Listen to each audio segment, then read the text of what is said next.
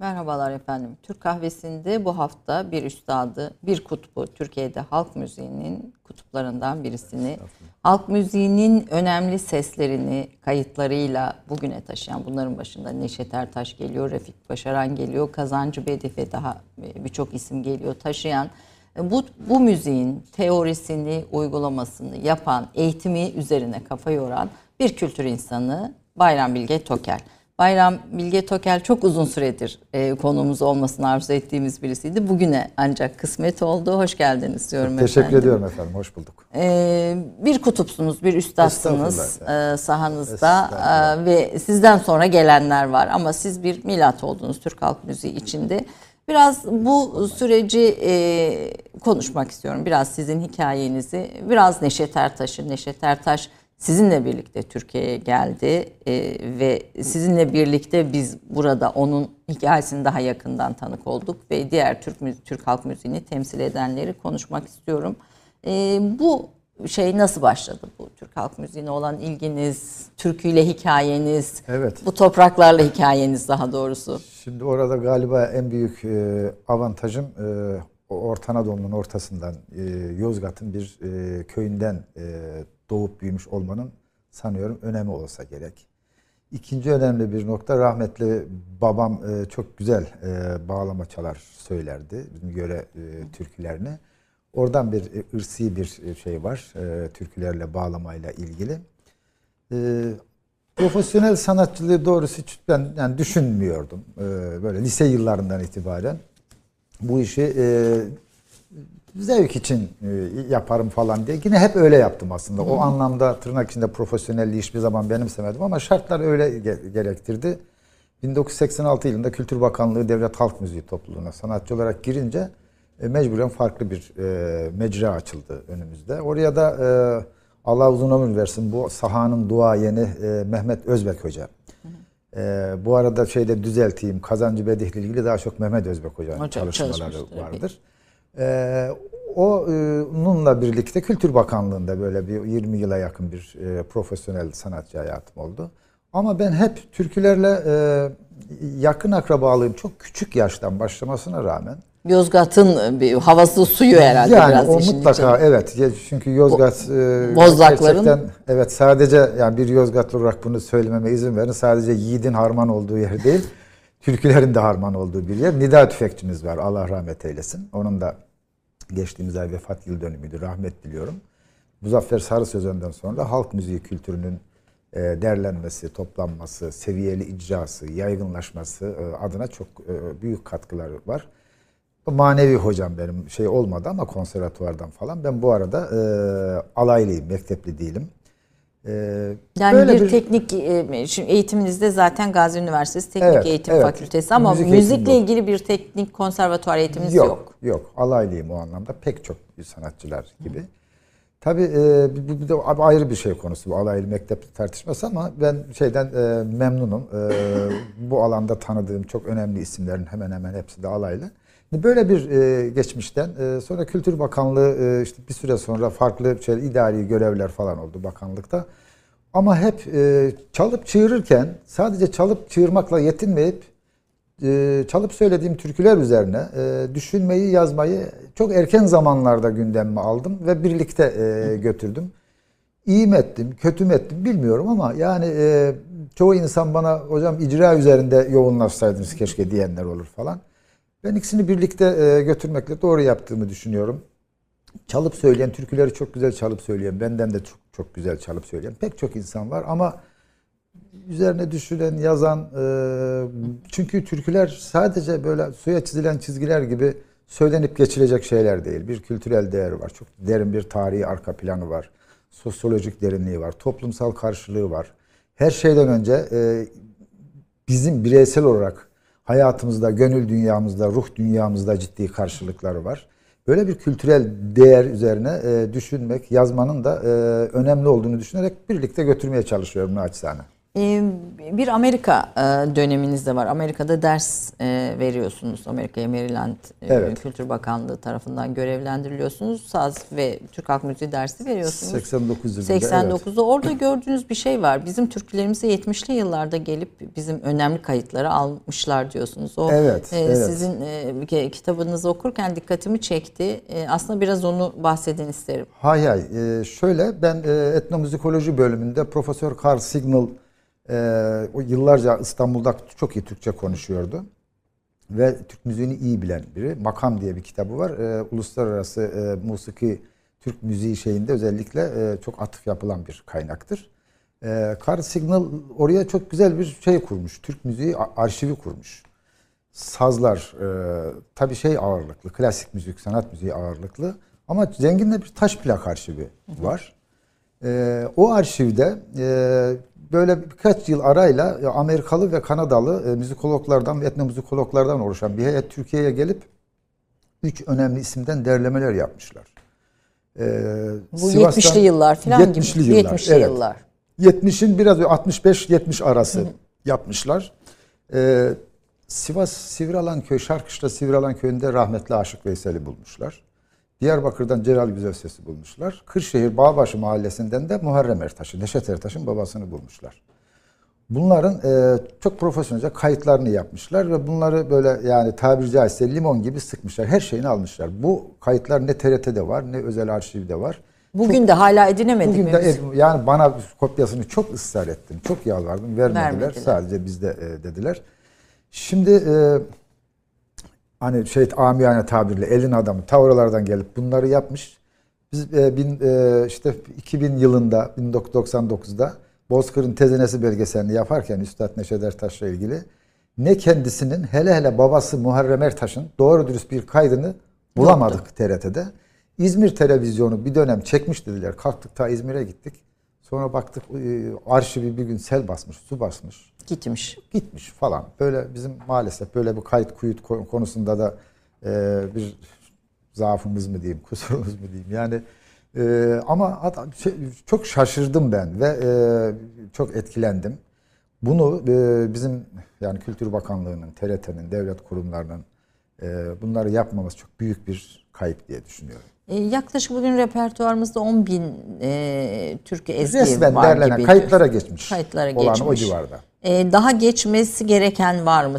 Siz Muzaffer Sarı Sözenli daha Tüfekçi, siz şimdi, bu geleneğin temsilcisi olarak hep hani bu konuda bir ne var ne yoksa derleyip bulma, o gün yüzüne çıkarma konusunda büyük bir misyon üstlenmiş isimlersiniz. Bu şey tamamlandı mı? Daha Anadolu'da bulunabilecek yerler veya yapılması gereken kayıtlar. Bitmedi. Kaynak ama çok azaldı. Yani her geçen yıl, her geçen gün hatta azalıyor bu kaynaklar. Tabii Sarı Sözen zamanında 1930'lardan sonra çok zengin bir velut bir ortam vardı. Son 67'lerde TRT'nin bir derleme şeyi oldu. Tabii ilk Darül Elhan rahmetli Rafi Yekta Bey'in içinde bulunduğu bir tahsis heyeti galiba, tahkik heyeti evet, kuruluyor evet, buna ilişkin. Daha sonra işte 67'de bir TRT'nin derlemesi. Bu zaman zaman olmuş ama artık 70'lerden sonra hemen hemen böyle bireysel çalışmalar var. O devam ediyor. Mesela benim geçtiğimiz yıl bir 50 civarında yeni derlediğim türküleri verdim arşive, TRT repertuarına. Böyle bireysel şeyler devam ediyor katkılar zaman içerisinde az da olsa. Ama kayıtlara geçen o sizin bahsettiğiniz rakam o 10.000 civarında. Tabii buna bizim asıl türküleri ilk derleyenler Ayşe Hanım yabancı şeyler. Bu işte 17. yüzyılda Ali Ufki'den başlayıp günümüze doğru gelirken gelinceye kadar işte mesela bir İgnaz Kunoş Van Beri'nin öğrencisi 19. yüzyılın sonlarında 1890'larda Türkiye'ye geliyor. Onun çok ciddi derlemeleri var. Efendime söyleyeyim. Daha sonra Bela Bartok biliyorsunuz 32'lerde. Evet. Şimdi bunların derlemeleri bu rakamın dışında.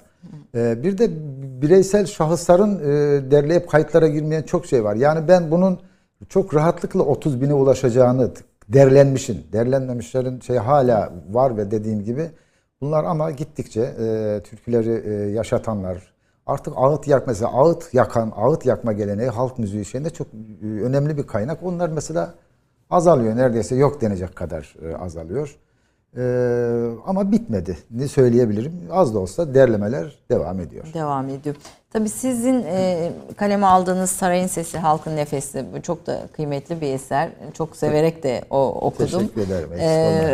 Ve okurken de aslında tarih okur gibi. Çünkü tarih yani. Haddimizi aştık böyle. Estağfurullah. Ama tarih türkülerle birlikte, halk müziği, musikiyle birlikte tarihin harmanlanması bize başka bir şey veriyor. Yani işte o halkın, kamuoyu dediğimiz o halkın sesini duyuş ve düşünüşünü ortaya koyuyor.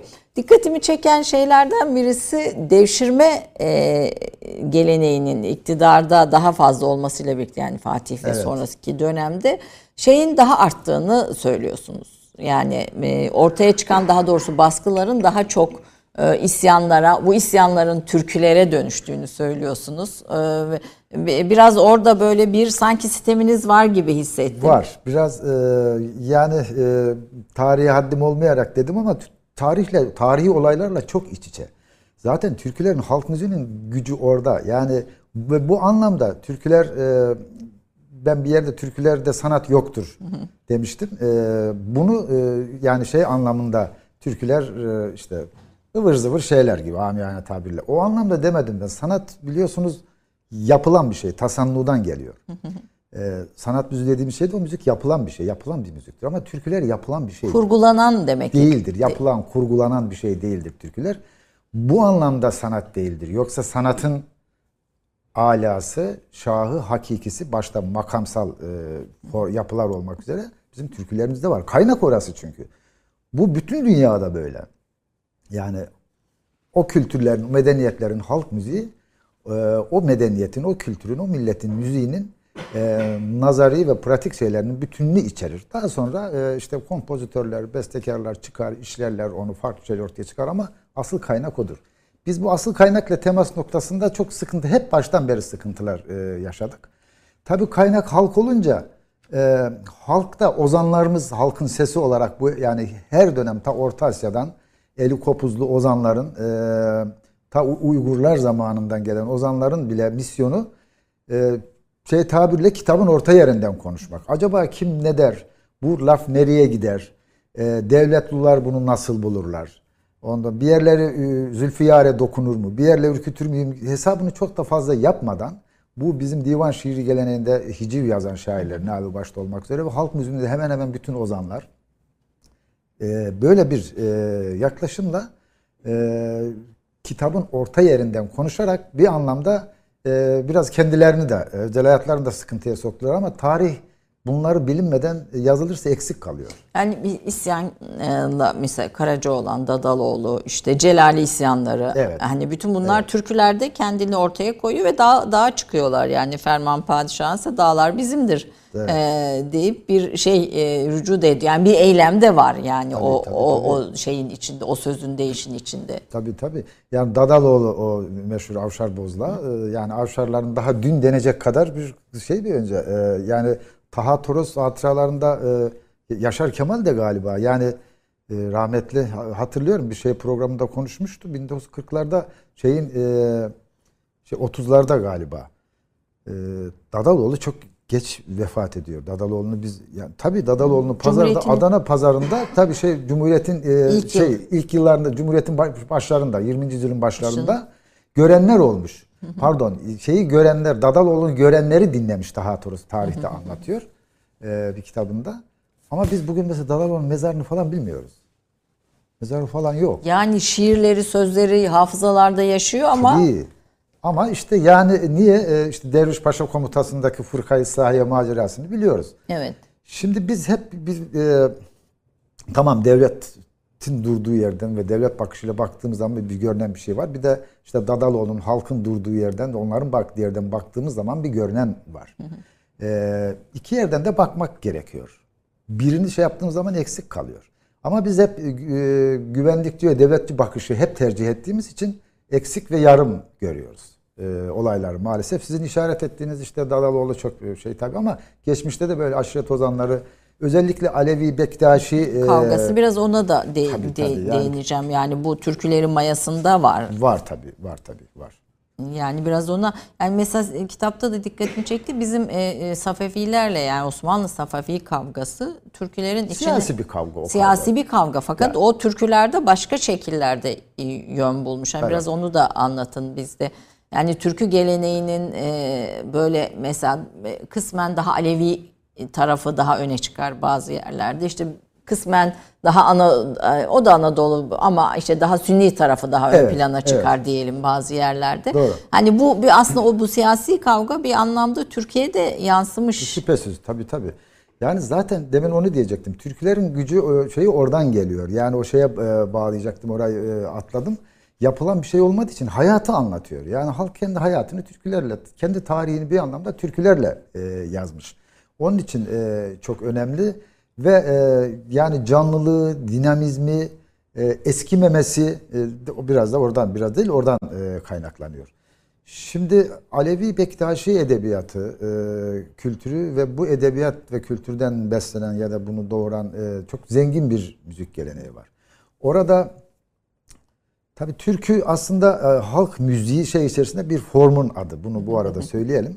Çok çeşitli formlar var ama biz onu genelleştiriyoruz genel anlamda. Aynen şey gibi, mesela saz da bağlamaya özel bir isimdir ama bütün çalgılar için, yani İngilizce'deki enstrüman anlamında kullanıyoruz. Öyle bir anlam yüklüyoruz saza. Oysa bağlamanın özel adıdır saz. Bunun gibi türkü deyince biz sadece bir formu kastediyoruz ama halk müziğinin bütün içindeki formları kucaklayan bir kavram olarak. Evet. Şarkıyı da sanat müziği repertuar için genel şarkı, türkü diye iki ana şeyde değerlendiriyoruz. Ama bunlar dediğim gibi o şey içerisinde birer form aslında. Şimdi bu anlamda Alevi Bektaşi müziği ve çok zengin bir edebiyat, çok zengin bir müzik. Bir kere Alevi müziği çok büyük oranda, yani oran şey yapmak istemiyorum ama %80-90 oranında aslında dini, tasavvufi bir müziktir. Yani Pir Sultan Abdal'la çok bayraklaşan, çok öne çıkan isyanlar, kavgalar, idamlar, şunlar bunlar, o repertuar tamam eyvallah ama ondan ibaret değil. Yani bizim mesela Şah Hatayi mahlasıyla yazan Şah İsmail, Safevi devletini kuran Türk, çok büyük bir şair. Çok büyük bir şair. Yani ben Yunus'tan sonra Türk şiirinde yani çok gelir diye naçizane şeyim. Çok güçlü, Türkçe çok hakim. Müthiş bir imaj dünyası var ve yani bir de tabii halk şiiri, bu anlattığımız, konuştuğumuz konuların gücü, kalıcılığı. Ayşe Hanım, yani hepimizin bildiği kelimelerle çok derin hakikatleri, çok çarpıcı anlatmaları. Yani sehli mümteni vardır edebiyatta, çok kolay gibi görünür. İşte Karacaoğlan'ın falan, Yunus'un şiirlerine sehli mümteni örneği deriz. Çok kolay gibi görünür ama çok zordur aslında. O kolay gibi görünür olanı yapmak için çok yorulmak gerekir.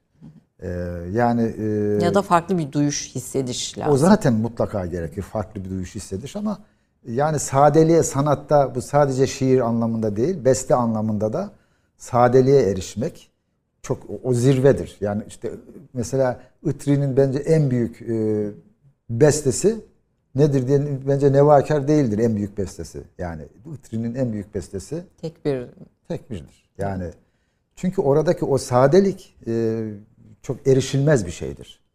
Şimdi türküler de böyle bir sadelik yaka. Hem söz anlamında hem ezgi anlamında gücü de buradan şey yapıyor. Çok zengin bir edebiyat. Yani o samahlar zaten yani toplumun Alevi Bektaşi hayatının merkezinde yer alan bir şeydir. Saz zaten halk müziğinin ve türkülerin yegane icra çalgısı olarak, bağlama çok farklı bir şeydir. Alevi Bektaşi kültüründe duymuşsunuzdur belki. Telli Kur'an tabir edilir saza. Bu tabiri bazıları haşa Kur'an'ı küçümsemek falan gibi yorumlayanlar öyle, hiç ilgisi yok. Aslında bence Kur'an'ı yücelten bir şey var. Kur'an nedir? Yani ezeli ve ebedi hakikati, ilahi hakikati, ilahi bir kelamla ifade etmesi, gücü, yani tek şeyi, önemli şey bu. Deyişler, nefesler, Alevi Bektaşi edebiyatındaki tabii çok siyasi, politik kavga şeyleri değil ama işte Hatayi'nin pek çok deyişleri, en basitinden daha dün diyeceğimiz Aşık Veysel'in deyişleri, nefesleri bu çizgidedir. İlahi hakikati söyler. Onun için Aleviler de bir de şeydir yani, Ozanların sözüne nutuk tabir edilir. Nutuk. Evet, nutuk tabir edilir ve ayet tabir ederler hatta. Hı hı. Ayet. Şeyde Alevilerin, Bektaşilerin temel kaynak eseri, şimdi adı aklıma gelmedi. Orada mesela şöyle bir ifade var. Ne ki ozanlar, aşıklar hakikatin hilafına bir şey söylüyorlarsa, affedersiniz, Kur'an hilafına, Kur'an'a aykırı bir şey söylüyorsa o ozan değildir. Buyrukta. Özellikle evet, Caferilerin. Evet, buyrukta böyle bir şey var. Yani ozanlar ve ozanların yaptığı iş bu kadar değerli ve kutsal. Şimdi böyle bir tarihi, kültürel arka plan, türküler böyle bir zengin birikime, kültüre ve şeye dayanıyor. Gücünü buralardan alıyor. Çok şey konular.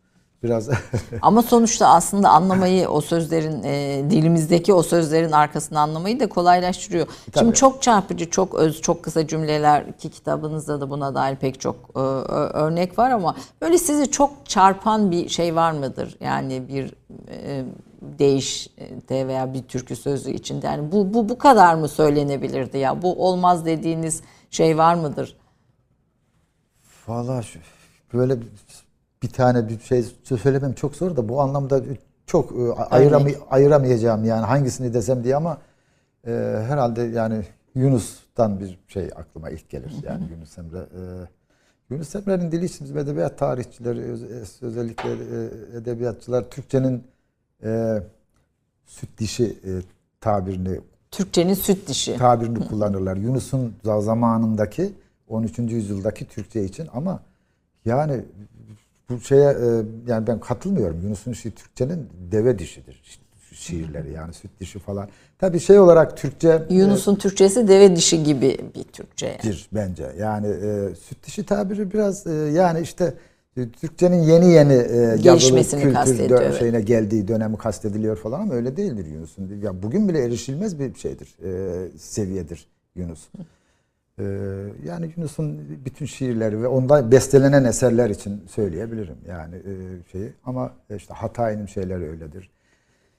Böyle çok biz tarihe çok sığınırız ve bütün referanslarımızı tarihten alırız. Gerçek büyükler orada zannederiz samimi ve saf olarak.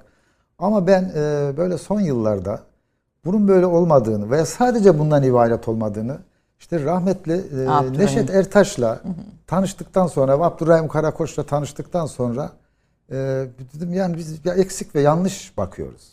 Ve Aşık Veysel'i tanıdık. Yani daha dün öldü sayılırız. 1973'te kaybettik Aşık Veysel'i. 7 yaşında gözlerini kaybeden, hiç okuyup yazması olmayan bir insan. Hani bunların yine okuma yazması var gerçekten. Yani görmüyor da. Görmüyor da. Yani hiç kitabı, yazılı, kültür anlamında bir şey. Ama o şiirler nasıl söylenir? Evet. Rahmetli Anna Maria Schimmel belki tanımlısınızdır. Tanırım, evet, bir Alman. Bir şeyde bir beraber olduk tesadüfen. Hamburg'da bir üniversiteye davet etmişlerdi beni. O gün onun da konferansı varmış orada.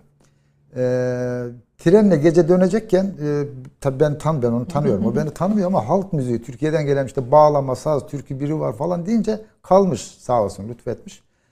Beni izlemiş. Programdan sonra böyle ayaküstü konuştuk. Şey dedi bana. Ben dedi bu Batılılara, bizimkilere bir şey anlatmakta güçlük çekiyorum dedi. Hani işte Fuzuli'yi, Baki'yi, Nedim'i anlatıyoruz da falan bu şeyleri.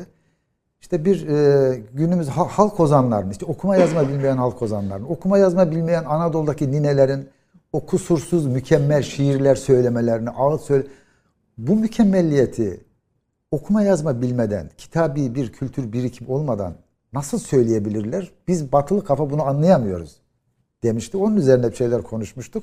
Şimdi hakikaten bu yani bir batılı kafanın bunu anlaması mümkün değil. Bu bir irfani kültür, irfani gelenek dediğimiz şey çok farklı bir şey. Batı'da maalesef bu eksik ama bizde yeteri kadar yani bunun öneminin farkında mıyız? Olduğunu sanmıyorum. Yani bizde bu kıymetin yeteri kadar farkında değiliz. Sanki öyle görünüyor. Diye düşünüyorsunuz. Şimdi şeyle geleceğim aslında Neşet Ertaş kısmı önemli çünkü Neşet Ertaş bir sembol de bir isim ama onun öncesinde biraz bizim halk müziğine verdiğimiz kıymeti de çok kısa sizden dinlemek istiyorum. Yani Osmanlı saray müziği biraz daha yaşatılıyor diyelim. Çünkü yazıya geçiyor, kayda geçiyor, nota vesaire bir takım en azından nakil noktası. Enderun var. Oralarda icra ediliyor, yaşatılıyor falan tabii. Yani bestecilere caize ödüller, paralar veriliyor, destekleniyor falan. Yani korunuyor, kullanıyor açıkçası. Ama halk müziğinde, yani halkın içinde çalınan müzikte böyle bir şey yok. Yani kulaktan kulağa. Yani gölge edilmesi başka ihsan istediği yok. Halkın da bir de gölge ediliyor. Yani nasıl gölge ediliyor? Yani aslında devlet denen aygıtın, bu bizde çok daha belirgindir. Osmanlı'da, Cumhuriyet'in ilk yıllarında bu çok belirgindir. Halkla ve halkın, sadece halkın kendisine değil, halkın temsil ettiği değerlerle, halkın diliyle, kültürüyle, inancıyla, kılık kıyafetiyle, şusuyla, busuyla genellikle kavgalıdır bizde. Biz bunu mesela Cumhuriyetle başlatırız ve işte ay yuka çıktı falan filan deriz. Bunun evveliyatı çok daha, Osmanlı döneminde çok daha fazla var. Çok daha fazla var. O bir devlet geleneğini devam ediyor. Bana öyle geliyor yani. Bir devlet refleksi sanki. Yani biz yani böyle olunca halkın değerleri işte ihmal edilebilir. Önemsiz, mecbur kalınırsa ancak kale alınıyor falan filan. Şimdi de demokrasilerde biraz mecburiyetten siyasi şeylerle kale alınıyor da Cumhuriyet'in ilk yıllarında Osmanlı'nın zamanında o ihmal edilen işte halk kültürü ve bu kültürden beslenen sözlü halk edebiyatı şeyleri derlenin, toparlansın falan diye işte rahmetli Ziya Gökalp'ın bu anlamda önemli gayretleri var. İttihat Terakki bu işi ciddiye alıyor. Yani İttihat Terakki iktidara geldiğinde enteresandır. Yani yöneteceği toplum nasıl bir toplum, bunu merak edip bir toplumsal araştırma şeyi kuruyor. Mesela Alevi Bektaşileri Baha Said diye bir araştırmacıya veriyor. Nedir bunlar? Dertleri ne? Sıkıntıları ne? Bunlar ne isterler? Devlete bakışları nedir? Bu Türkmenler kimler? Anadolu'da, Orta Anadolu'da. Ben de bir Türkmenim bu arada. Bunlar nedir, ne değildir? Bunları araştırıyor Habil Adem diye birine falan. Böyle işte Mevlevilik, Alevilik, Bektaşilik falan bunları... Yani devleti, iktidara gelenler yöneteceği halkı da tam tanımıyorlar. Yani bu birleştirip kaynaştırmak adına böyle ciddi araştırmalar yapılıyor. Daha sonra Cumhuriyet'in ilk yıllarında Türkülere, bu ihmal edilen değerlere biraz önem veriliyor falan ama orada da siyasi ve ideolojik yaklaşılıyor Ayşe Hanım konuya maalesef. Yani mesela yine Ziya Gökalp'ın şeyidir. Türkülerin derlenme gerekçesi olarak mesela şöyle bir şey söylüyor. Diyor ki biz aslında tabi o zaman biz kıblemizi değiştirdik. Batıya yöneldik. Çağdaşlaşacağız, modernleşeceğiz. Batılı bir toplum olacağız. Ve burada da türküleri derleyelim. Bu türküleri Batı'nın müzik kurallarına göre yani çok seslendirelim. Bunları çağdaş hale getirelim. Onun için türküler der. Yani türküler bir manivela gibi kullanılmak isteniyor. İdeolojiyi besleyen bir manivela gibi. Yani evet, bu o da olmuyor. Bizim ilk Türk beşleri dediğimiz çok sesli Türk müziğinin öncüleri. Mesela orada onlar doğru yolu tutsalardı bugün bu müzikle ilgili bu kavgalar, gürültüler, bu çekişmeler, bu şeylerin hiçbiri olmazdı. Azeriler bunu yapmışlar büyük ölçüde. Üzeyir Hacıbeyli bir deha. O dikkatimi çekti. Bunu orada Azerbaycan'da yapmış. Azerbaycan'da böyle sanat müziği, halk müziği, tek sesli, çok sesli, yok türkü, şarkı, böyle bir kavga yok. Yani niye olsun ki? Yani temelinde, işin temelinde bizim türkü karşılığı onların mahnı dedikleri değerler var. Onun üzerine Üzeyir Hacıbeyli sistemini kurmuş. Tabii 1920'lerde konservatuvar kurulmuş. Bizde konservatuvar daha dün, yani 1986'da kuruldu ilk konservatuvarımız. O vakte kadar Türk halk müziğinin eğitildiği bir eğitim kurumumuz yok. 1986'ya kadar bir ortam yok. Tabii siz kitapta da var Adnan Saygun'a ve o ekibe stajyeriniz de var yani sonuçta bu türkülerin toplanması konusunda. Biraz önce bir İttihatçı'nın gözüyle türkü ve bozlak diye ben de kitabı okurken dikkatimi çekti. Hasan Bahri'nin yazısından 1916 Anadolu Köy Düğünleri diye bir kitap yazıyor. Ama kaba buluyor. Yani bu aydının ve entelektüelin Türkiye bakışının maalesef, da bir şeyi. Maalesef. Kaba ve terbiye görmemiş sesleriyle gazelimsi şeyleriyle sözleri, saçma sapan sözler diyor mesela gazelimsi. Gazelimsi dediği, affedersiniz, o Kırşehir'den bir derlemesi var. Bu demin bahsettiğim İttihat Terakki'nin o şey çalışmaları, toplumsal çalışmaları şeyinde buna öyle bir görev verildiği yok ama bu çok böyle aşırı şey biri, belli ki radikal biri. ihtiyacılık radikal batıcı birisi demek istiyoruz. Evet. Kendi durumdan vazife çıkarıp kendisine bir şey yapıyor. Bunu da kitaplaştırmış. Gazelimsi dediği Kırşehir'de havalar arasında okunan bozaklar. Kırşehir'deki tabii o zaman da tarihten beri abdallar, oradaki Neşet Ertaş'ın ve Muharrem Ertaş'ın mensubu olduğu şeyi bile bilmiyor yani. O gazelimsi derken işte böyle uzun şeyler söyleyen, uzun ses türkü değil, kırık hava değil anlamında. O bozak, hiçbir haberi yok, hiçbir şeyden haberi yok. Bütün şeyi cehaleti yani o vatandaşın. Aslında sizin tabii Sarı Sözen'den başlayarak Nida Tüfekçi ile ve sizin yaptığınız şey aslında hem bu cehaletin üstündeki perdeyi kaldırmak, arkasındaki irfanı, bilgiyi süzmek yani, ve bugüne taşımak. Bir tür arkeolojik kazı gibi aslında sizin çalışmalarınız Türk halk müziği içinde. Yani Osmanlı musikisi, saray müziği aristokrat, avama hitap etmez ama avam da işte türküleri dinler. Türküler de öyle çok kayda değer bir şey değildir. Anlayışı uzun süre hakim oluyor. Hala var çok büyük ölçüde. Yani hala bizim yani sanat müziğini, klasik müziği hayatında çok önemli yer veren, onun dışındaki müzikleri önemseyen insan hala böyle bakarlar. Yani şöyle bir şey var, çok temel bir yanlış. Türküler, halk müziği bizim klasik müziğimizin, sanat müziğimizin ilkel şekli falan derler. Değildir yani, öyle bir şey yok yani. Türküler onların ilkel şekli, ne türküler onun ilkel şeklidir. Ne de sanat müziği onun gelişmiş şekli de değildir. O da her ikisi de yanlış bence.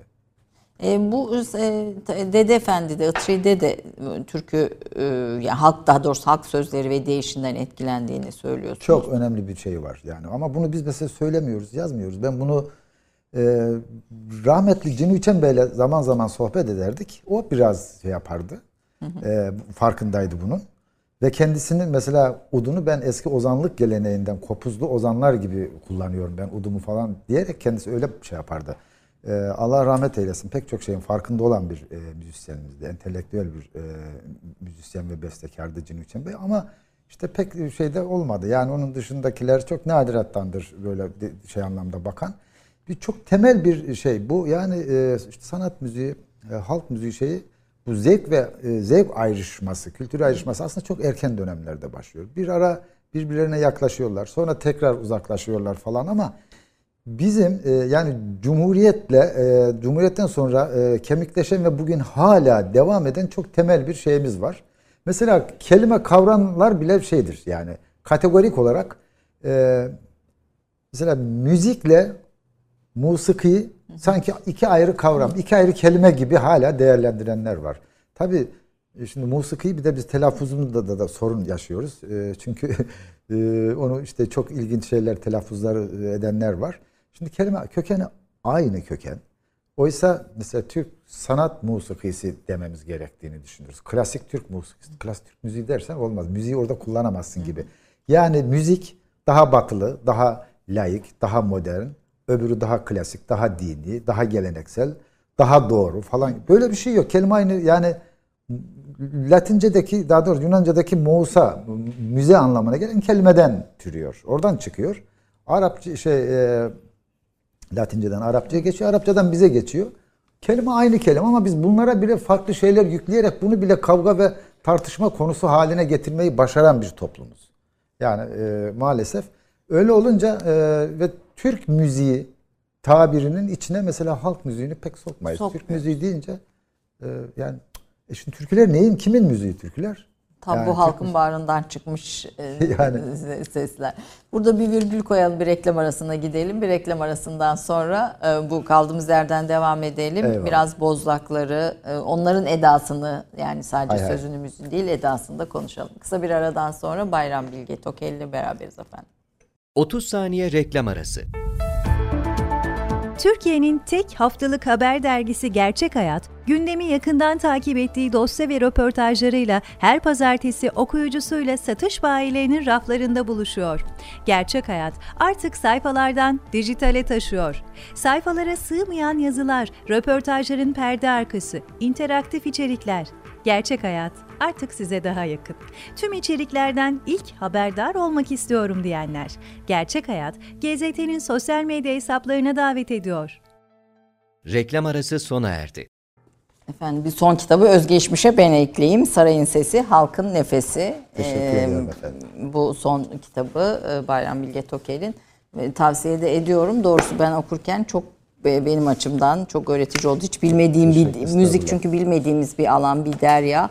Orada bir yol göstericiye ihtiyacımız var. Yani siz de müthiş bir birikim koymuşsunuz ortaya yere. Her şeyden önce teşekkür ediyorum. Şimdi Neşet Ertaş tabii bütün bu şeyin içinde bir Neşet Ertaş'ın Türkiye'ye gelmesine vesile oldunuz. Kardeşim dediği kişi oldunuz Neşet Ertaş'ın. Neşet Ertaş'tan bir türkü dinleyelim ve onun üzerine biraz konuşalım. Rahmetli anarak Neşet Ertaş kitabını. Arkadaşlarımız hangi türküsünü hazırladı sizin? Cahildim dünyanın rengine kandım, hayale aldandım, boşuna yandım, seni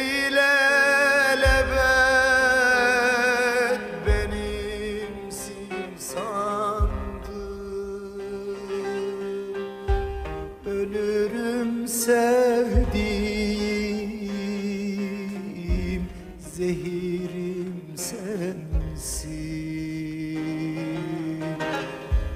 evelim sen oldun, ahim sensin.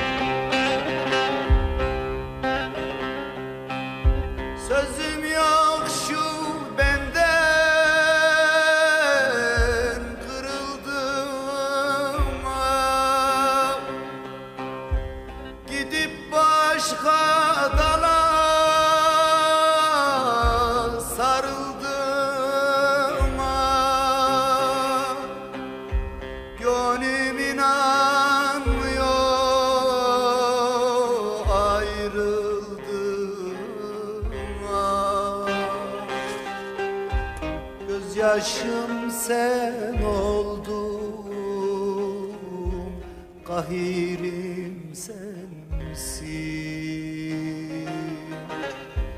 evelim sen oldum, ahirim sensin.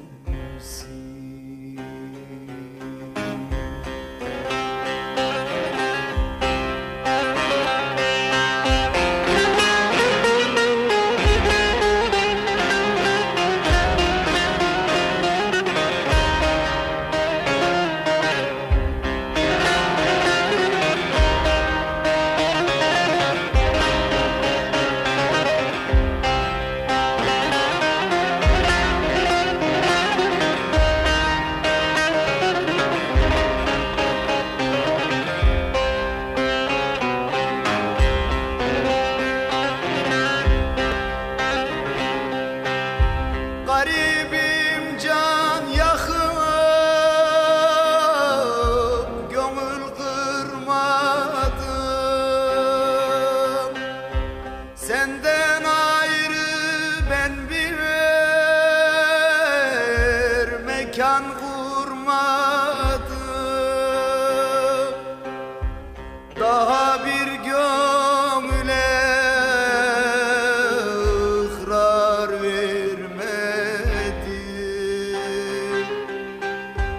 batınım sen oldum, zahirim sensin, evelim sen oldum, ahirim sensin. sensin.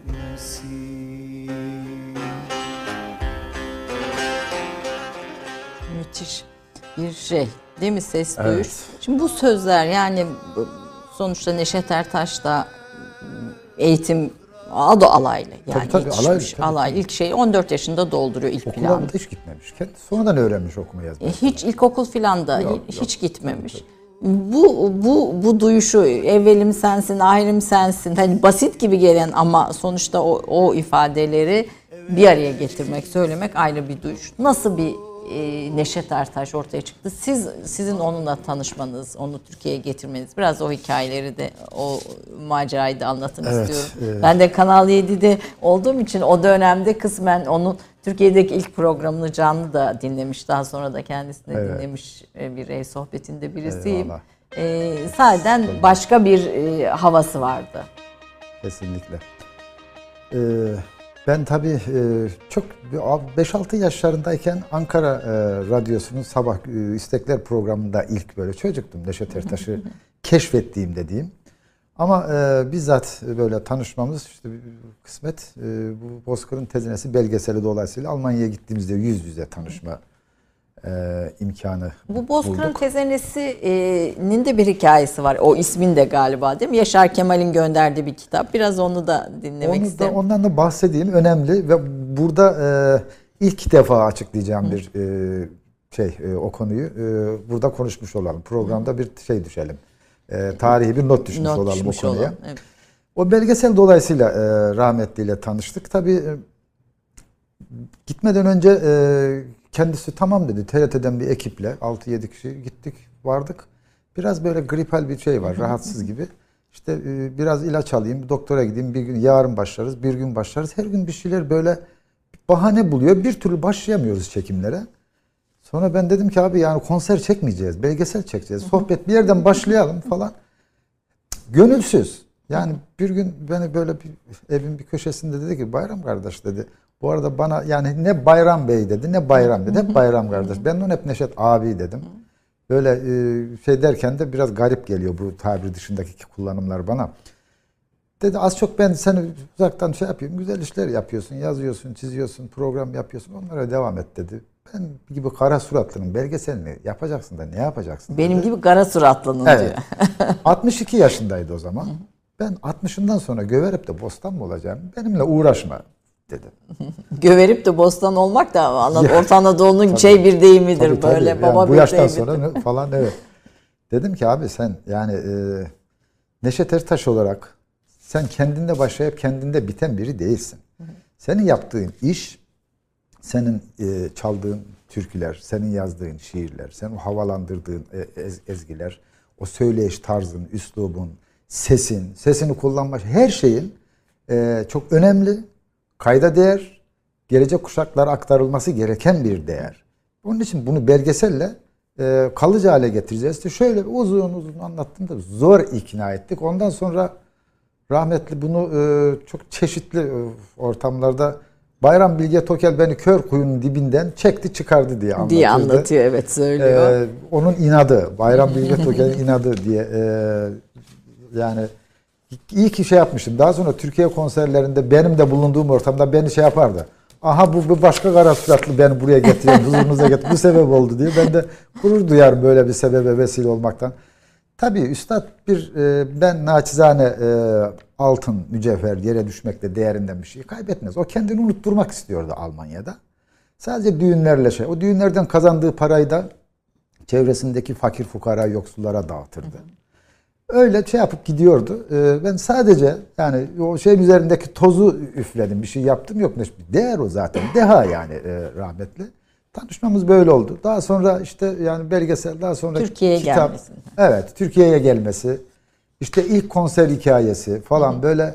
Bu arada o şeyi unutmadan Bozkır'ın tezenesini o belgeseli çekerken Ayşe Hanım işte Yugoslavya'da konser için TRT sanatçılarıyla Almanya'ya gidip gelirken Yugoslavya'da bir trafik kazası geçiriyor. Ehliyeti yok. Ehliyetsiz bir şeyle ehliyet olmadan Almanya'ya gidip geliyor. Yanında da Osman Özdenkçi var. Tabii gece vakti bir kazaya karışınca ehliyeti de yok. Alıyorlar. Osman kimliği de yok yanında. Yani Böyle işte yaşayan biri. Derken 3 ay bunu konsolosluğa, ya Türkiye'den hiç kimse aramadı. Konsolosluğa mektupları yazdım. Yazı yazdım. Hiç kimse aramadı, sormadı falan diyor. Rahmetli anlatırdı. Ve sonra diyor günün birinde böyle sohbeti kaydediyoruz. Bu belgeselde var Bozkır'ın tezenesinde. Günün birinde bana bir kitap geldi cezaevine. Kitapta Yaşar Kemal'in bir kitabı, Bozkır'ın tezenesine geçmiş olsun diye imzalı. İmzalı bir kitap. Hemen orada ben yönetmen arkadaşa şeyi kestim, dedim belgeselin adını bulduk. Bozkır'ın tezenesi.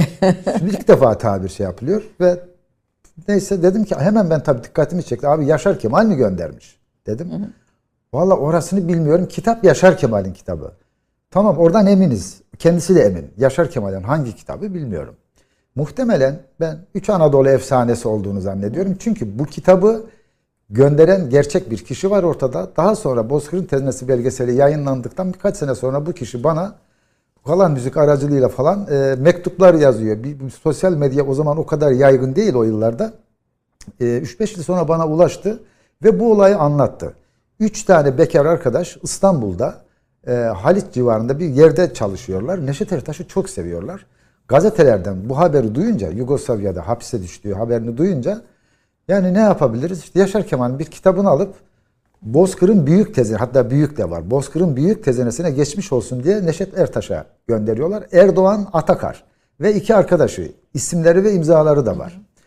Kitabı gönderen bütün ayrıntısıyla mektubu bende duruyor, Erdoğan Atakar'ın. Burada kendisine teşekkür ediyorum. O günlerde düzeltme imkanımız olmadı. Çok gecikmiş bir düzeltme bu ama. Daha sonra bunu Yaşar Kemal'in vefatından birkaç sene önce bir gazeteci, tabii bu çok yaygınlaştı. Şimdi Yaşar Kemal'den kendisi de emin olamadı rahmetli Neşet Ertaş. Yaşar Kemal'den mi geldi yoksa Yaşar Kemal'in kitabını başka biri mi gönderdi, ondan emin olamadı. Ve bu yaygınlaştı. Şimdi Yaşar Kemal'in de sorulduğu açıkça ben göndermedim falan da demedi. Ben biliyorum yani Yaşar Kemal de Neşet Ertaş'ı çok severek dinleyen biriydi. Biraz açıkçası onun içinde bir şey oldu yani. Ve bu garat gibi yerleşti, kaldı. Oysa yani kitabı gönderen Erdoğan Atakar diye bir vatandaş, Neşet Ertaş'ı çok seven bir vatandaş. Bu tabiri de ilk kullanan ve bu şeyi gönderen o. İsim anası, isim babası. İsim babası, evet babası. O kişi. Ama işte dediğim gibi yani bu Neşet Ertaş açısından da, Yaşar Kemal açısından da biraz halkın değerlerini, halkın edebiyatını, müziğini, sesini, soluğunu, kelimelerini sanatlarının temeline koyan iki insan için biraz anlamlı duruyor. Evet, gerçekten de evet. Bir anlam. Dinlerken Almanya hikayelerini, Almanya gidiş hikayesini Neşet Ertaş, parmaklarım tutmaz olmuştu diyor tabii. Evet, evet. Yani çok şey bir hayat Ayşe Hanım, anlatırdı rahmetli. Yani o kadar düzensiz bir hayat ki. Düğünler, gazinolar, pavyonlar, sabaha kadar program yapıyor. Sabaha doğru yatardım derdi rahmetli.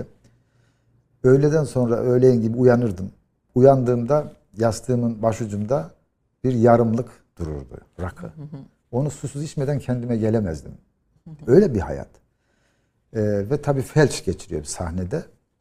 Burada 1 yıl kadar bir tedavi süreci var. Şey bulamıyor, rahatsızlığı tedavi edilemiyor.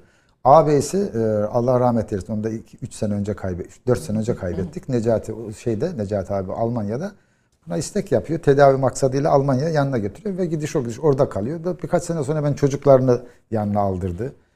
3 tane Neşet Ertaş'ın şeyine layık, gerçekten değerine layık 3 evladı var. Böyle benim, onlar kardeşlerim. Onlar o gelenek baba. Sürüyor mu onlarda da biraz? Yani şeyde tabii abdallarda, kızlarda şey yoktur. Hiç abdal hanım sanatçı duydunuz mu? Yok, duymadım. Söylemezler, ben onu da soracaktım, merak ettim. Yani mesela bu babadan oğula geçen, babadan kıza geçen bir gelenek gibi değil sanki. Yani şöyle, yani ben Allahü Teala'nın bunların çocuklarına verim, kızlarına vermeyin bu yeteneği diyeceğini sanmıyorum. Ama yani kızlarda da mutlaka vardır, fakat biraz gelenek, biraz orada çok farklı bir hiyerarşi, saygı şey çok önemli. Şimdi bakın Hüseyin Ertaş oğlu yıllardır bu sanatı yapıyor Almanya'da. O da düğünlere gidiyor, konserler veriyor. İlk tanıdığımda bu vefatından sonra bir gün bana dedi ki abi ben dedi gittiğim hiçbir yerde, bulunduğum hiçbir ortamda ben Neşet Ertaş'ın oğluyum demem. Ve kimse benim Almanya'da Neşet, çok yakın akrabalarım, dostlarım hariç dedi, Neşet Ertaş'ın oğlu olduğumu bilmezler dedi. Niye Hüseyin dedim. Bakın, inceleye bakın. Ben bir kusurum, bir zaafım, bir eksikliğim olursa babama mal edilir. İşte Neşet Ertaş'ın oğlu böyle bir şey gelmemesi için babama, ben bunu hala bu şeyini devam ettiriyor. Ta ki bir artık son bir yıldır ayyuka çıkan, çok rahatsız eden, aslında Türkiye'de samimi Neşet Ertaş severleri de rahatsız eden, ailesi kadar hepimizi çok rahatsız eden bir olay, gelişme oldu, film konusu. Ondan dolayı ilk defa kamuoyuna çıktılar. İlk defa bir televizyona çıkıp basın açıklaması falan yaptılar. 3 kardeş. Yoksa kendileri hiç kendi köşelerinde, kendi mütevazı hayatlarını seviyeli, olgun bir şekilde devam ettiriyorlardı. Evet, babalarına zarar vermemek için. Neşet Ertaş'ın bir kendi sesinden, aslında kendi hikayesinden küçük bir bölüm sizin yaptığınız bir programdan, Ergü Esel'den mümkünse onu da izleyelim. Vallahi dinleyelim. Dinleyelim. Sallanı sallanı gelen yar mola, yar mola, yar mola. Kaç yaşında burada? 62 yaşında. 62 belgeseli yaşında. Çektiğimiz dönem. Köln'deki Berkay'ımdaki evi. Size has bir teknik ve çalma tavrı. Bunu Neşet Ertaş'ın sesinden ve düşüncelerinden öğrenmek isteriz efendim. Bu sorduğumuz soruların, babalarımız zamanında bu sazların düzgün bir saz bulmanın imkanı yoktu. Öyle bilirim ki koyun bağırsaklarından temizlerlerdi, iplik haline getirirlerdi, kurudurlardı, perde bağlarlardı. Onlar da zamanla tiftir. Çok zor zamanlarda saz çaldılar ama bizim zamanımıza gelince imkanlar çoğaldı, saz yapanlar çoğaldı. Ben bu arada arayış içine girdim. Babalarımız çoğur düzeni çaldığı halde bu tamburayı düşledim ben. Aradım kendimce. Bu kendi ruhuma göre aradım sazın sesini.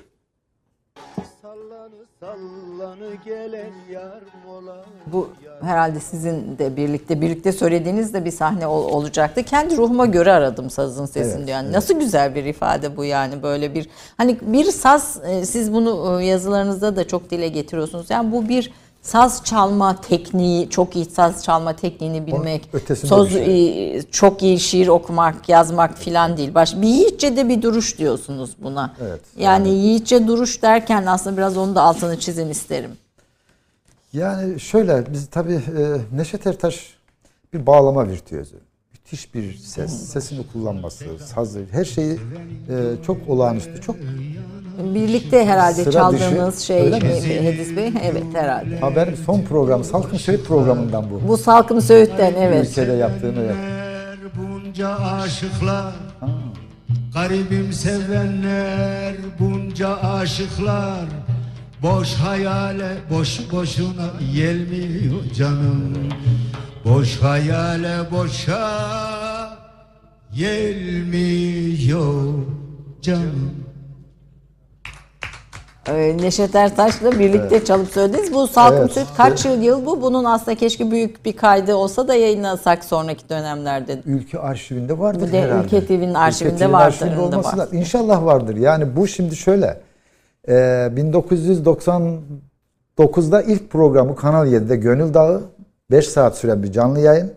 Onu az önce söyledim, evet, izlemişsiniz. Evet, ben izledim ya, muhteşem bir şeydi. Bu da ülkede 3,5 saat süren son televizyon programı.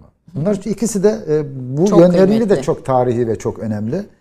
İnşallah yani bir zamanlar TRT'nin İzmir stüdyosunun sel basması gibi Kanal 7'nin ülkenin arşivleri inşallah sel basmamıştır. İnşallah biz aslında bugün konuşalım arşivden Zeynel Bey'le de aslında bunları yeniden daha yaygın hale getirmekte fayda var. Yani şimdi çok özür dilerim.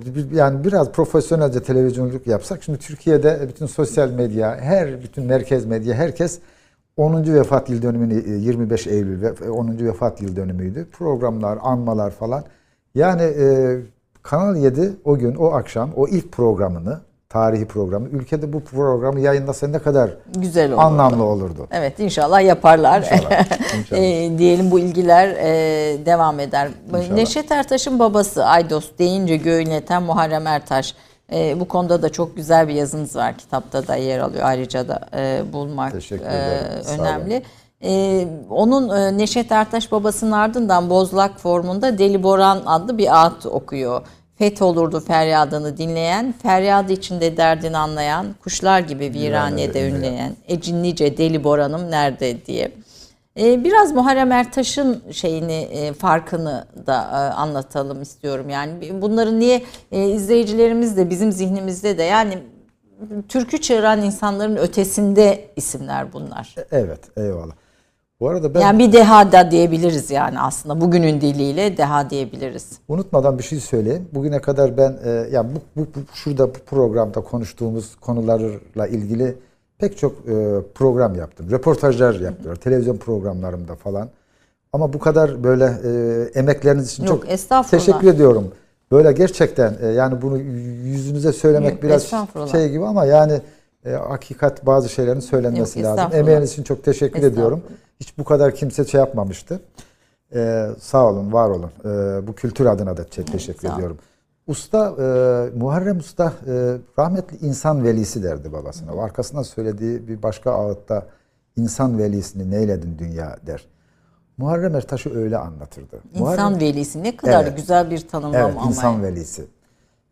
Şimdi nasıl, neresinden başlamalı? Muharrem Ertaş, Neşet Ertaş, ben sanatımın %95'ini, %98'ini derdi bazen rahmetli, babama borçluyum derdi. Bu şu demek değil, babası hiçbir zaman, hiçbir gün, ki 5-6 yaşından itibaren yanına alıyor, birlikte düğünlere gidiyorlar. Ama hiçbir gün işte oğlum gel yanıma otur, bak bu saz, bu böyle akort edilir, bu türkü böyle çalınır, bu burasını böyle yapman lazım, bu tezene böyle vur. Hiç böyle bu anlamda bir şey yok.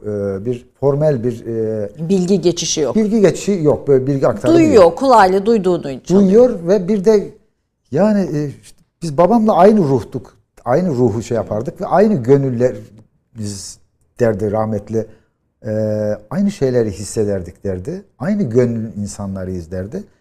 Gönül kavramı Neşet Ertaş'ın sanatında, abdal müziğinde, abdal kültüründe çok çok önemli bir kavram. Gönül bizim biliyorsunuz geleneğimizde de gönül Kabe'dir. Gönül Allah'ın evidir. Veysel bile onu, yani Yunus'ta geçer. Veysel de hangi şiirinde diyor, bu, eğlenecek yer bulmazdın gönlümdeki köşk olmasa. Bir gönüle girmeyince. Evet. Yani işte o gönül, gönüle hizmet, hakka hizmetlerdir rahmetli. O canlı konserlerinde çıktığında şeyi söylerdi. Ben ayaklarınızın turabı, gönüllerinizin hizmetçisiyim. Gönül, o gönül diye telaffuz. Gönül telaffuzu Yunus'taki köngülün günümüz Orta Anadolu Türkçesindeki, Oğuz Türkçesindeki söylenişi aynı şey. Yunus'un telaffuzunun Kırşehircesi diyelim, gönül. Ve biz, gönül bizim silahımız derdi. Silah kelimesini ağzına alırken bile hiç yapmaz ama mecbur kaldığı için kullanırdı. Biz gönülle güldürür, gönülle ağlatırız derdi. Gönüllü sanatının merkezine alırdı ve bu Muharrem Ertaş'ta zirvedeydi bu. Yani gönül insanı ve gönül adamı. Bu şey o kadar ki babası, ben babamın yanında sazı elim alıp bir bozlak okumaya cesaret edemedim hiçbir zaman derdi. Neşet Ertaş, Muharrem Ertaş'ın karşısında hiç okumamış. Cesaret edemiyor bozlak okumaya tabii. Sadece ağırlaştığında, bir vefatından önce böyle bir gelip gitmesi var. Ağırlaştı diye geldiğinde Almanya'dan Neşet abi rahmetli. Muharrem Usta demiş şey yap, bir şeyler çal söyle falan. Orada önce kendisi alıp bir şeyler söylemiş falan. Yeniden Neşet Ertaş beni görünce dirildi falan diye anlatırdı. Şimdi böyle bir baba, böyle bir baba oğul ilişkisi ve çok onun dinlerken, babasını dinlerken duygulanırdı, şey yapardı böyle. Bozlak okumak için yaratılmış bir ses diyorsunuz. Yani bozlak... Muharrem Ertaş için evet. Yani Muharrem Ertaş zaten o şeyle böyle kırık hava türkü formunda şeyler söylediği şeyler de var ama asıl bozlaklar. Tabii bozlak bizim Orta Asya'dan buralara gelirken, Anadolu'ya gelirken Ayşe Hanım benim bunda yanıldığımı da hiç düşünmüyorum. O kervan, göç kervanlarının en kutsal, en ağır, en değerli yüküydü herhalde kopuzlar. Kopuzların telleriyle biz bu kültürü buraya taşıdık. Anadolu'ya. Ve bu kültürün temelinde de bozlak var. Zaten bizim aslında halk müziği kültürümüzün temelinde genel anlamda uzun hava dediğimiz, bozlak bunun içinde bir form. Biraz ağıt biraz. Ağıtlar da aynı şey işte. Evet. Ağıtlar, ondan sonra bozlaklar, baraklar, bunlar aynı müzikal formun farklı kültürel havzalarda aldığı şekiller. Bozdak çok önemli bir kültürel form bizim için. Yani Orta Asya'da ve Abdal kültürü geleneğinde çok önemli. Biz tabii asıl hem akademik anlamda hem sosyolojik, yani araştırma anlamında Abdallarla ilgili hem toplumsal sosyolojik araştırma, müzik araştırma zaten pek ciddi bir şey yok da bu anlamda da maalesef ciddi araştırmalarımız yok. Yani aslında bu müzikal araştırma yok dediniz ciddi biçimde ama niye yok yani aslında buraya takılıyorum çünkü evet, niye yok? Yani niye yok yani müzikal araştırmamız niye yok yani bütün bunların bu formlar bunlara ilişkin? Valla yani şimdi ne diyeyim, bir sürü şey söylenir ama ben bakın Muharrem Ertaş'ın albümünü ilk defa kalan müzikten çıkarmak için rahmetli Hasan Saltı'nın rahmetli... Ben de diyeceğim şimdi rahmetli analım Hasan Saltı'u da diye. Çünkü ilk onunla başladık. Hı. Neşet abiyi daha sonra albümlerini getirmek üzere sözleşme için kalana getirmiştim. Muharrem Ertaş'la ilgili arkasından yine Muharrem Ertaş'ın talebesi diyebileceğimiz bir büyük usta Hacı Taşan Keskinli ve Çekiceli. Bunların sırayla albümünü yaptım. Muharrem Ertaş'la ilgili yazılı bir yerde bir satıra rastlamadım ben. Hiçbir yerde. Şimdi gazetede, dergide yok. İşte kayıtları var o kadar. Yani bir bilgi, bu adam kaçta doğmuş, ne hayatı nedir falan yazılı hiçbir dergide, kitapta, yazıda hiçbir şey yok. Aynı şekilde yani Çekicel için de öyle, Hacı Taşan için de öyle, Neşet Ertaş için de öyleydi efendim. Bu elinizdeki Neşet Ertaş kitabı yazılıncaya, belgesel çekilinceye kadar. Ben şöyle bunu da göstereyim, kapı yayınlarından çıktı. Almanya'ya ben belgesel için gittiğimde ben düşünüyorum ki herhalde diyorum rahmetli Neşet abi bizim önümüze bir böyle valizlerle, bavullarla fotoğraf, kayıtlar belge, koyacak. Kayıtlar hiçbir şey yoktu şeyde. Yani adam tabii doğuştan göçebe yaşayan biri. Yani resim falan da yoktu orada. Yani şeyde bir resim, 2-3 tane resim, bir babasının resmi vardı. Bir rahmetli Oğuz Aral'ın köprüden geçti gelinin popüler olduğu günlerde, Boğaz Köprüsü'nün ilk yapıldığı günlerde köprünün fiyatı artmış, pahalanmış. Onu karikatür, Gırgır'da galiba Oğuz Aral karikatür yapmış. Onun karikatürü var. Bir de Zeki Müren rahmetliyle birlikte bir böyle ayaküstü hasbihal fotoğraf. Başka hiçbir şey yoktu. Yani Muharrem Ertaş'la ilgili de öyle. Yani iğneyle kuyu kazarak bu kayıtları derledik top. Bir de korsanları, ortalığı almış götürmüş. Yani herkes korsan şeylerini yayınlamış. Ya bu mesela o kadar kontrolsüz ki. Kitapta da dikkatimi çekti. Yani yoksul yaşayıp yoksul ölüyor çoğu bu sanatçıların. Yani Neşet Ertaş ilk defa sağ olsun kalan müzik Hasan'ın şeyiyle, o da yani ciddiye almasıyla işini ve dürüstlüğüyle ilk defa telif şeyi kazandı. Geliri oldu. Yani ondan önce hiçbir şey olmamıştı. Onun için ben işte hayatım, her şeyim, abi estağfurullah biz vesile olduk yani sadece. Evet. O kısmet oldu bize vesile olmak. Yani bu arada tabii Oğuz Aral'la bir sohbetiniz de Neşet Ertaş kitabında yer alıyor. Bir röportajınız da var orada. Tabii Oğuz Aral da kendi içinde kültürlü ve Türk kültürünü de bilen bir insandı. Evet. Çok... Türk Anadolu müziğini tarif et deseler Bozlak derim diye. Tabii çok temelinde güzel. Çok önemli bir tespit. Gerçekten az önce söyledim bizim müzik kültürümüzün, Türk müziği kültürünün, Türk müziği derken ben bütün şeyi kastediyorum. Onun temelinde uzun havalar var. Resitatif eserler, uzun havaların temelinde de temel form bozlaklardır. Onun için o tespit doğru.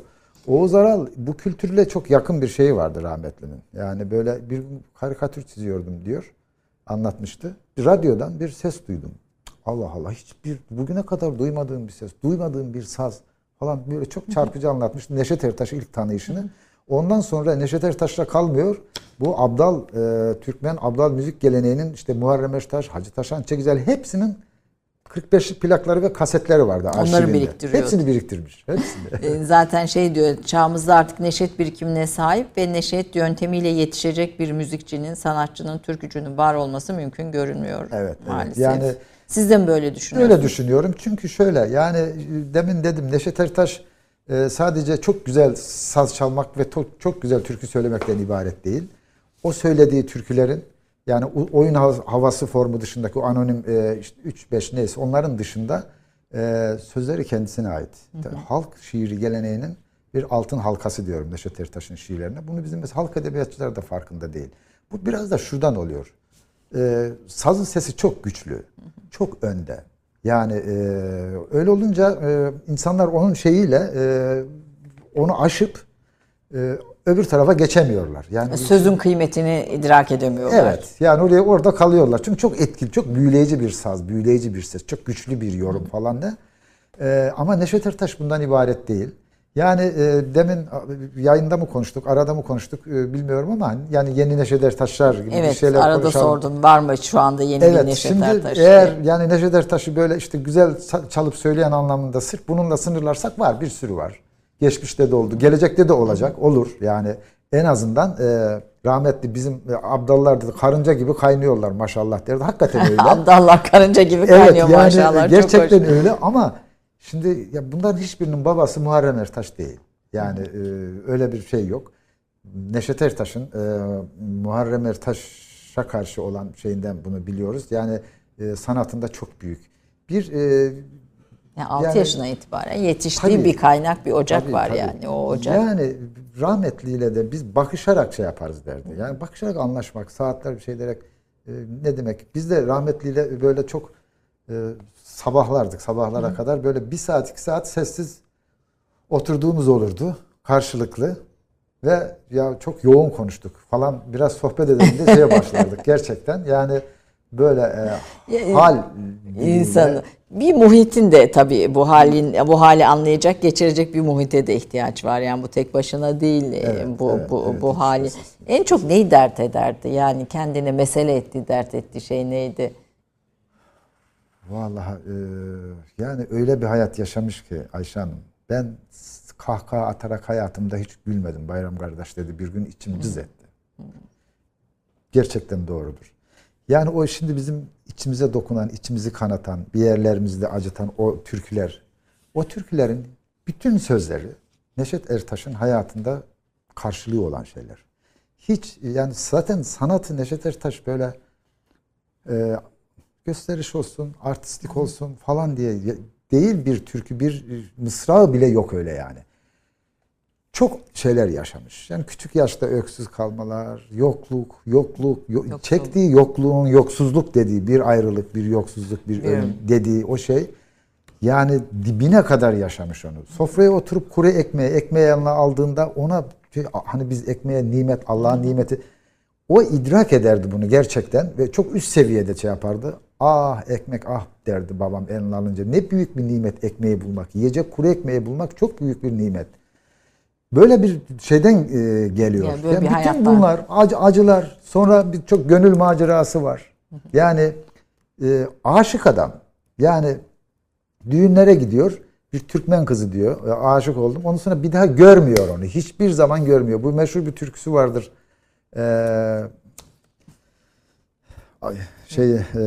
Leyla mı? Yok Leyla değil.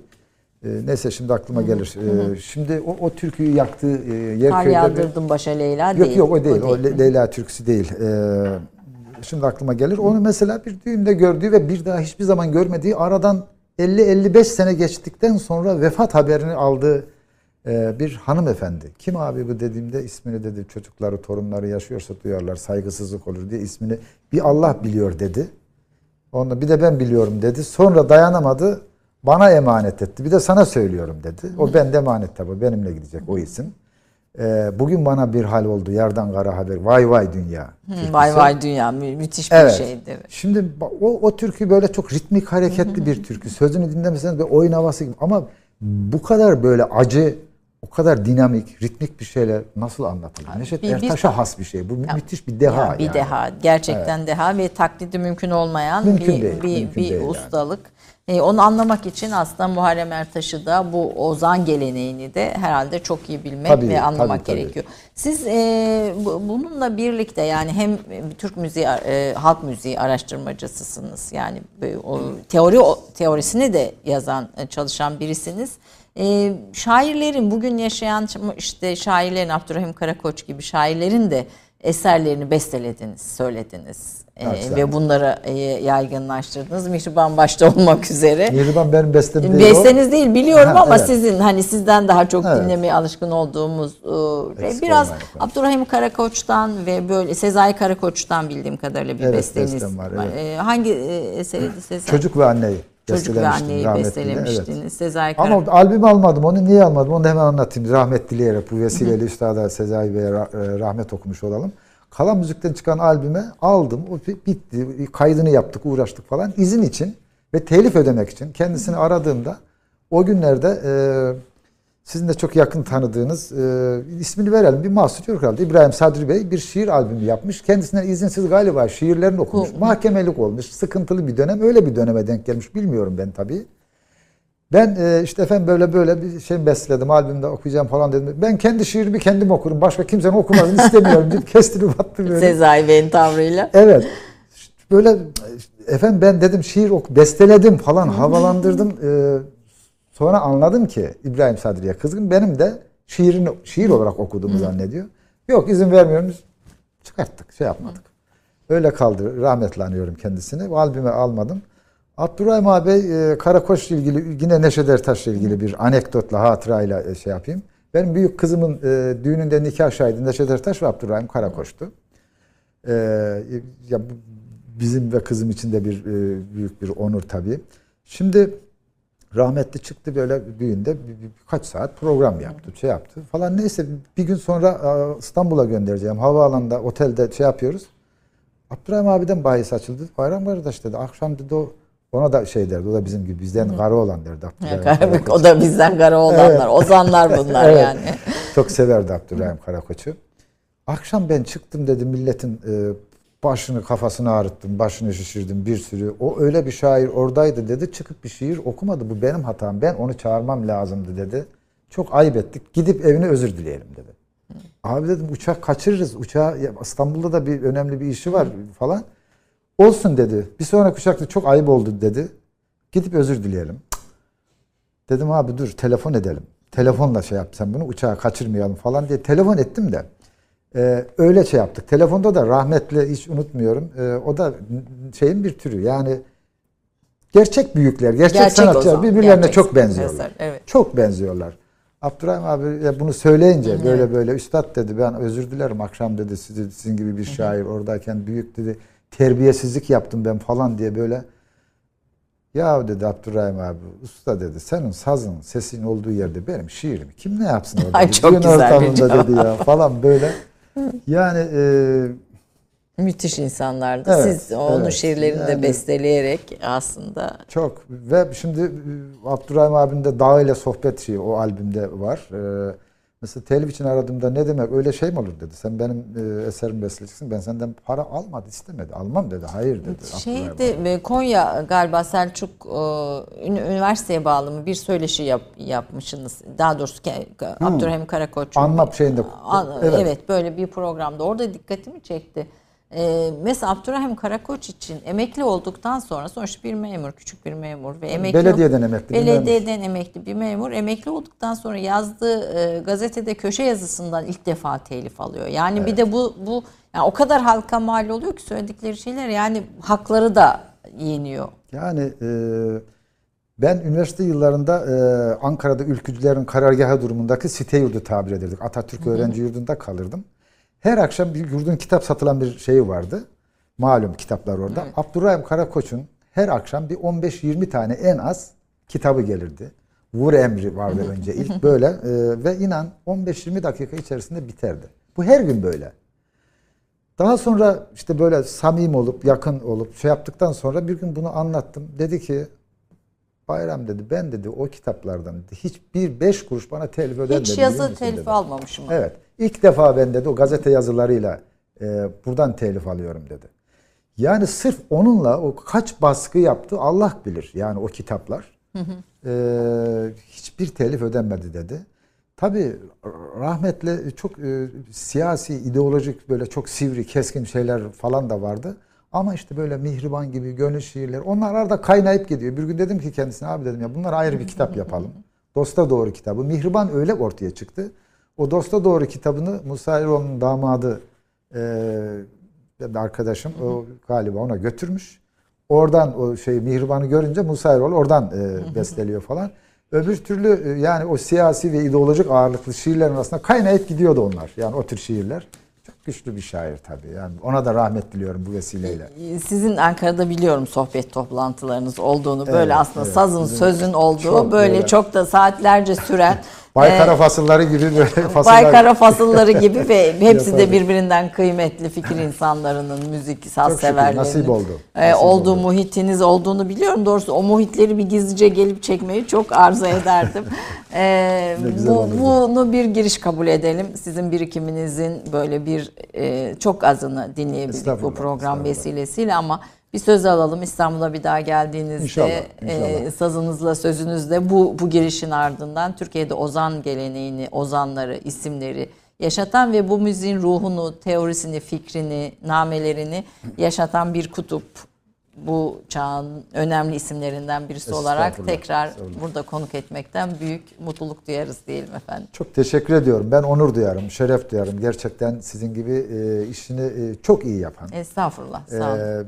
Biriyle beraber olmaktan onur duyarım. Bu vesileyle önce davet ettiğiniz için, davete değer bulduğunuz için şahsınıza ve şu anda bizi dinleyen herkese çok çok teşekkür ediyorum ben de. Peki, biz de çok çok teşekkür ediyoruz efendim. Türkülerde kalın diyelim değil mi? Türk kahvesi vesilesiyle. Eyvallah. Haftaya görüşmek üzere, hoşça kalın.